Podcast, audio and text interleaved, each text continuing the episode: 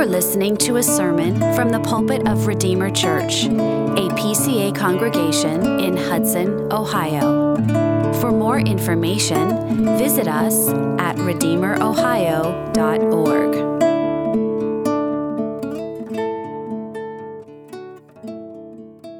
Well, if you would turn with me in your Bibles to the book of Acts, and we're going to be looking together at chapter 13.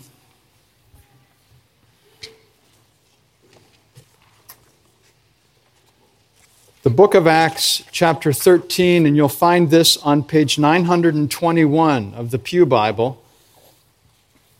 And we're going to be reading together verses 13 through 25.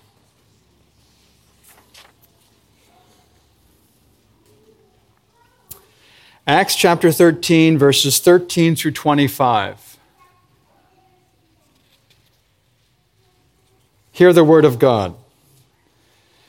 Now, Paul and his companions set sail from Paphos and came to Perga in Pamphylia. And John left them and returned to Jerusalem. But they went on from Perga and came to Antioch in Pisidia. And on the Sabbath day they went into the synagogue and sat down. After the reading from the law and the prophets, the rulers of the synagogue sent a message to them, saying, Brothers, if you have any word of encouragement for the people, say it. So Paul stood up and motioning with his hand said, Men of Israel, and you who fear God, listen. The God of this people, Israel, chose our fathers and made the people great during their stay in the land of Egypt. And with uplifted arm, he led them out of it. And for about 40 years, he put up with them in the wilderness. And after destroying seven nations in the land of Canaan, he gave them their land as an inheritance. All this took about 450 years. And after that, he gave them judges until Samuel the prophet. Then they asked for a king, and God gave them Saul, the son of Kish, a man of the tribe of Benjamin, for 40 years. And when he had removed him, he raised up David to be their king, of whom he testified and said, I have found in David the son of Jesse a man after my own heart, who will do all my will. Of this man's offspring, God has brought to Israel a Savior, Jesus, as he promised. Before his coming, John had proclaimed a baptism of repentance to all the people of Israel. And as John was finishing his course, he said, What do you suppose that I am? I am not he. No, but behold, after me one is coming, the sandals of whose feet I am not worthy to untie. Well, having been commissioned in Antioch, the missionaries sailed to Cyprus, as we have seen. They arrived at Salamis and traveled across the island to the capital city of Paphos. And all along the way, they proclaimed the gospel in the Jewish synagogues. In these religious centers, God fearing Gentiles also gathered, and this afforded them, of course, occasions to start evangelizing the Gentile world. And in the city of Paphos, they were given an audience with the proconsul Sergius Paulus. And by the power of Christ, they defeated and humiliated Elymas the magician. It was a tremendous display of divine power, and the proconsul took notice. It was a clear demonstration of Christ's superiority over all evil like the ten plagues that humbled the gods of Egypt, and like Elijah who defeated the priests of Baal. There is no God besides the true and living God, even the Lord Jesus Christ. The Christian religion is superior to anything that this world has to offer. Jesus is the treasure for which a man or a woman would be willing to sell everything. And the Spirit opened up the proconsul's heart to pay attention to what was said. And the Bible says that Sergius Paulus was astonished at the teaching of Christ. He embraced the gospel and he received the gift of eternal life as a result. So Paul and his companions then sailed northwest and came to the city of Perga in Pamphylia. And it was here that John Mark, young John Mark, deserted the two missionaries. Now, Luke doesn't tell us why he did this, but Mark's reasons were perhaps less than honorable. Because later, when Paul and Barnabas hoped to revisit the church plants, this is what Luke says. Paul thought best not to take with them one who had withdrawn from them in Pamphylia and had not gone with them to the work. And there arose a sharp disagreement, so that Paul and Barnabas separated from each other. Mark was young, inexperienced, perhaps surprised by the challenges of missionary work. Because missionary work is rigorous, to be sure, and it's demanding, and it's not for the faint of heart. And on this side of heaven, I don't think we'll ever know his reason for leaving, but it was a hardship for Paul. And in one sense, I find it encouraging to know that the great apostle Paul struggled with this. At first, he had a hard time forgiving Mark for abandoning the mission. But later, there was reconciliation, we're told. John Mark had matured, Paul's heart somehow had softened by the Holy Spirit. And we learn that just before his death, the Apostle Paul wrote this to Timothy Luke alone is with me. Get Mark and bring him with you, for he is very useful to me for ministry. You see, no true Christian stays the way that he is. Like Paul, we're all works in progress. I like the saying of John Newton that you've heard before. Near the end of his life, this is what Newton said I am not what I ought to be. I am not what I want to be. I am not what I hope to be in another world. But still, I am not what I once used to be. And by the grace of God, I am what I am. And I think that can be said of all of us. Well, the two missionaries traveled to Pisidian Antioch, which was in the heart of Asia Minor. The city was situated on a plateau that rose 3,600 feet above sea level. And to get there, they had to cross the Taurus mountain range on one of the hardest roads in Asia Minor. This was a route that was notorious for thieves and robbers, so that you can imagine how difficult it was. But Paul and Barnabas were determined to spread the gospel among the Gentiles. And this city was the Roman, was the Roman province of Galatia, to which Paul wrote his letter, Galatians. And he tells the Galatians this you know it was because of a bodily ailment that I preached the gospel to you at first. So, what that means is the apostle was sick or injured or something, and yet it never occurred to him to turn back. So, in Pisidian Antioch on the Sabbath, they sat down in the local synagogue and they were there to worship and to meet those in the community of faith. Because what better place to start evangelizing than in the synagogue? The Jews and God fearing Gentiles already had interest in spiritual things. And who better to announce the fulfillment of prophecy than God's people? Besides, getting to know the God-fearers might lead to meeting others in the community. So the synagogue service had certain liturgical orders. It was very familiar to the Jews. It normally began like we do with a call to worship and a recitation of appropriate prayers. And that was followed by a scripture lesson from the law and the prophets, which we read. And then came a sermon based on and related to the scripture texts that were read. And on this Sabbath day, the synagogue rulers extended an invitation for Paul to speak. His opening words indicated that both Jews and God fearing Gentiles were present, and in a very short compass, he summarizes God's redemptive activity in Israel. Did you notice that? Did you notice that he rehearsed historical events? He recalled many of God's historical mercies that were proof of his unfailing love. Because Yahweh is a covenant keeping God who maintains his promises. And all of these events serve as the backdrop to the crucifixion of Christ. And it shows that the Christian religion is based and firmly rooted in history. You know, the world religions are often based upon the thoughts and sayings of some teacher.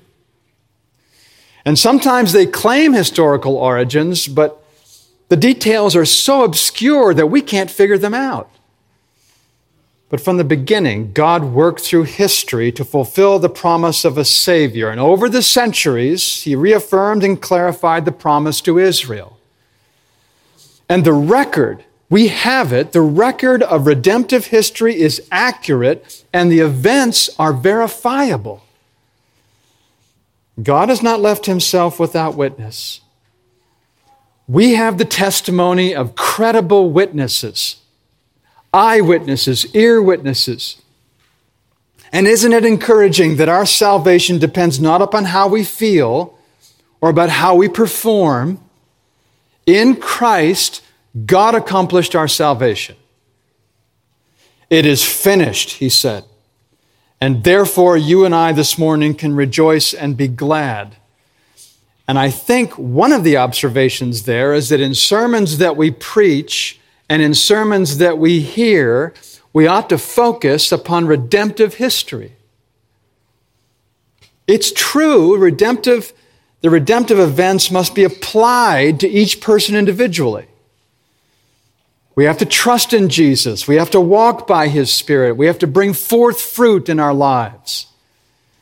And there are some very important subjective elements of Christianity, but these subjective things are based upon and rooted in and flowing from the historical work of Christ. That's the pattern that, follow, that Paul follows in his letters. Have you heard this? The indicative, then the imperative. In other words, the indicative, what is? The work of Christ and who we are in Him. And then the imperative, the command, live this way. The objective historical events of Christ are primary, and the things that we're supposed to do in response are secondary. And there are three things that Paul focuses on here. Number one is election. He began with God's choice of Abraham, whom he doesn't mention by name. He says, The God of this people, Israel, chose our fathers. Abraham, Isaac, and Jacob were the three main patriarchs of the Old Testament. And to Abraham, God made the promise to bless all nations through him. So, through his lineage, in the fullness of time, the Savior would arrive. And to ensure the descent of Messiah, God entered into covenant with Israel. They were called his special people, a nation set apart and protected and blessed. As Elder Miller read, to them belong the adoption, the glory, the covenants, the giving of the law, the worship, the promises. And from their race, according to the flesh, is the Christ, who is God over all, blessed forever. Amen. He is the promised seed, you know. He's the offspring of Abraham and the royal son of David. And the same God who was in covenant with Israel chose those patriarchs. He called Abraham out of Chaldea simply because it pleased him to do so. There was nothing special about Abraham. He wasn't even a Jew.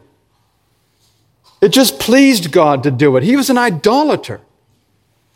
But from before the foundation of the world, God had set his love upon this man, Abraham. And out of mere love and mercy, he chose him to be the father of many nations. And so the Apostle Paul begins his sermon by underscoring God's sovereign initiative. Abraham, Isaac, and Jacob and the Jews were the recipients of unmerited favor. Israel was great not because of her size, not because of her strength, nor because of her superiority. Though undeserving and ill deserving, she had been chosen by God. And he favored Israel for no other reason than his sovereign good pleasure. He was faithful in keeping the covenant promise that he had made. As Paul says in Romans 11, as regards election, Israel is beloved for the sake of their forefathers. And this doctrine of election is taught throughout the whole Bible. I honestly don't understand how so many can flatly deny this truth. They may not like it, it may seem unfair to them. But how on earth can we reject it when it's clearly revealed? When Rebekah had conceived children by one man, our forefather Isaac, though they were not yet born and had done nothing, either good or bad, notice what it says in order that God's purpose of election might continue, not because of works, but because of him who calls she was told, The older will serve the younger. As it is written, Jacob I loved, but Esau I hated. Both were sons of Isaac, by the same mother, conceived at the same time. And the only difference between them was made by God's choice long before they were born. It's his purpose of election. He chooses some he passes over others. That's sovereignty. It's according to his sovereign will by which he extends or withholds favor as he pleases. What shall we say then? asks Paul. Is there injustice on God's part?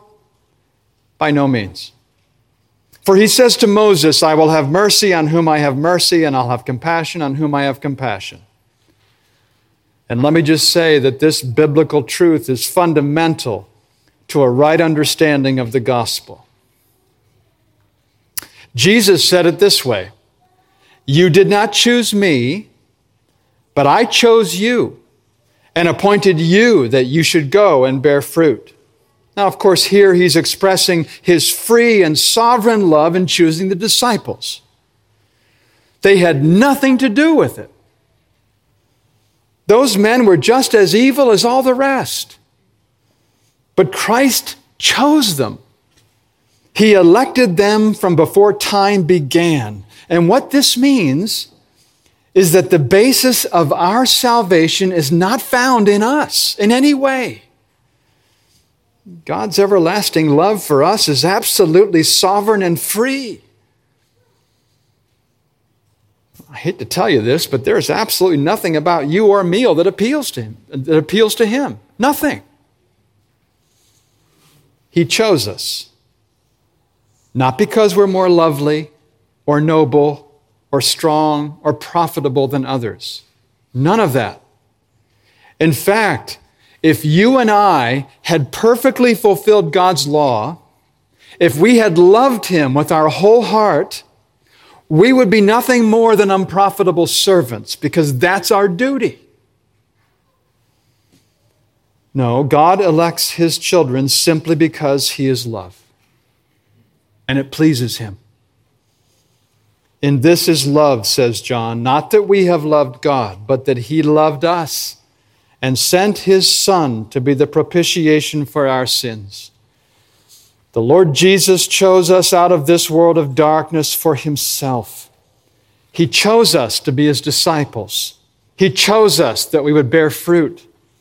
He never calls us to something for which he doesn't equip us. And he chose us, and we abide in him, and the Spirit brings forth fruit of our lives. Isn't that wonderful? And I also feel compelled to say something about the prevailing Arminianism of our age. It's wrong to teach that a man dead in sin can somehow choose Christ. That's an error. Dead men can't choose anything. Sinners are incapable of trusting in Christ. The God of Israel chose the fathers and made that people great, and he took the initiative. And those who claim in our day that sinners can somehow choose or reject Christ as they will are in serious error. They can be Christians. I'm not questioning their salvation. I don't know how they can be assured, but they can be Christians, but they ought not to be teachers. They shouldn't be in the pulpit. Nicodemus didn't know that regeneration precedes faith. He was ignorant of the new birth. And this is what Jesus said to him Are you the teacher of Israel, and yet you don't understand these things? You shouldn't be teaching Nicodemus until you figure it out. Doctrine of election. Number two, doctrine of redemption. Paul refers to the great redemptive deliverance at the Exodus, where God's people were living in Egypt and multiplying under his blessing. God enlarged them exceedingly, and he made them great, so much so that Pharaoh felt threatened. And as a result, the Hebrews became slaves, enduring hard bondage. And then God exercises his almighty power to deliver them from their slavery the ten plagues which disgraced the gods and humbled the nation and liberated the Jews. And his people were delivered from the harsh servitude by signs and wonders. It was the greatest work of redemption recorded in the Old Testament. And that Egyptian bondage has been likened to the spiritual slavery of sin. Because you see, sin is a far more powerful and cruel and tyrannical tyrant than Pharaoh ever was. Every sincere believer has been delivered from the house of bondage. As Christians, we have been liberated from extremely bitter slavery. It's not something we did, it's something God did through the work of Christ. And Paul says that God puts up with this people through the wilderness and blesses them despite their ingratitude, rank ingratitude. For 40 years, he fed them with manna. Their clothing didn't wear out. He protected them. He provides for them. He leads them through difficult terrain. And all the while, he's preparing them for the promised land which flows with milk and honey. They didn't lack anything and yet they murmured and complained. But God bore with them. He didn't deal them, deal with them as their sins deserved. And so we echo the psalmist's sentiment when he says, Give thanks to the Lord, for he is good, for his steadfast love endures forever. And I have to say that I think each one of us can say the same. How thankful we can be that God does not deal with us as our sins deserve. Why do I complain so much? What, is, what reason can there be for me to be discontent? I admit it. It happens daily. Why am I so impatient when my time is interrupted? Bless the Lord, O my soul, and all that is within me. Bless his holy name, and forget not all his benefits. Well, then the Lord finally led them across the Jordan River into the land of Canaan, and he gave the promised land to Israel after destroying seven nations. The nations who had filled up the measure of their iniquity. And God dispossessed the people of Canaan for the sake of his chosen nation and all their needs were met as God supplied them with judges, of which the last was Samuel. This cycle of sin and repentance and deliverance and restoration repeated over and over again. And God blessed them, raised up judges who served well, but the fix was only temporary. It became obvious that Israel needed a king who could serve as a faithful shepherd. So Paul goes on election, redemption, the promised king. They asked for a king, God gave him, gave him one. I think it's a lesson that we should be careful what we wish for because King Saul was a disaster. His 40 year reign ended in disgrace and he committed suicide. Israel had been impatient, you see, very impatient. So the Lord taught them that it's wise to wait for His choice. God removes Saul, but did not leave his people without a shepherd. He raises up David, a man after his own heart, who is a sincere believer. Now you're saying to me, yeah, but David, we all know what happened to David. He wasn't perfect, but he was honest in his love for God and he was faithful, unlike Saul. And the will of God was the standard by which he carried out his reign. Yes, he fell into sin. Yes, David transgressed the law, but his sincere repentance is a monument to the efficacy of God's grace. Look at Psalm 51. The redemption in Egypt, the settlement in Canaan, all foreshadow, foreshadowed good things to come. And that succession of kings came to a climax in the arrival of the Lord Jesus Christ. God promised David that his descendant would occupy the throne, and that descendant is Jesus. As the New Testament genealogies point out, he is of royal blood. Paul mentions the herald, John the Baptist, who prepared the way for the Lord, who came preaching a baptism of repentance and calling the Jews back to God. And when he was questioned, he confessed that he was not the one promised by the Father he was simply the forerunner, saying, Behold, after me one is coming, the sandals of whose feet I'm not worthy to untie. Jesus Christ is infinitely superior. So far above John is Jesus Christ that he is not even worthy to remove his sandals. And the Jews should have welcomed Christ. They should have honored him. They should have been his loyal subjects, but were instead his persecutors. And thus our king offered himself in our place to spare us from God's wrath. And there never has been, and there never will be, a more perfect and powerful king. And after he rose from the dead on that third day, he was exalted above every name. And Daniel says, To him was given dominion and glory and a kingdom that all peoples, nations, and languages should serve him. His dominion is an everlasting dominion, which shall never pass away, and his kingdom one that shall not be destroyed. So, as our King, our exalted King, Jesus exercises his power and his authority for our salvation. As a prophet, he revealed the way of salvation. As a priest, he accomplished our salvation.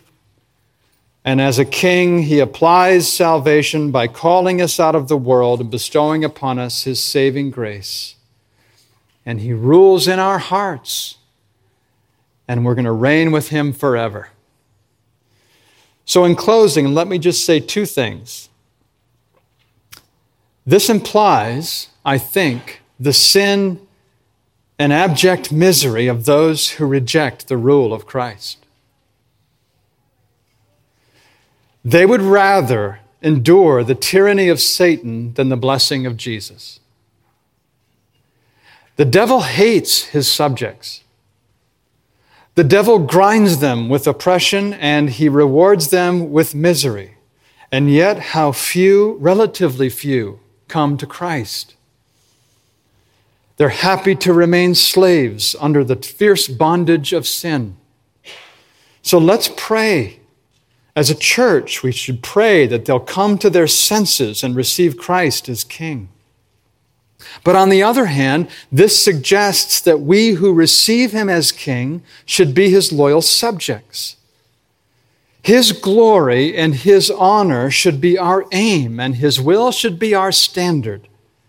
And though we cannot see him, he sees us and he cares for us deeply.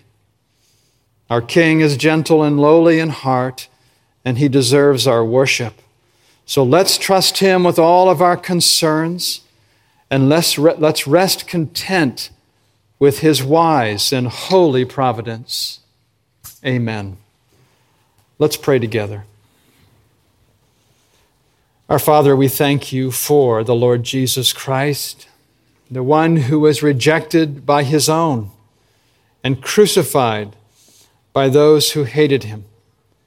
And Father, we recognize as well that our sin put him there.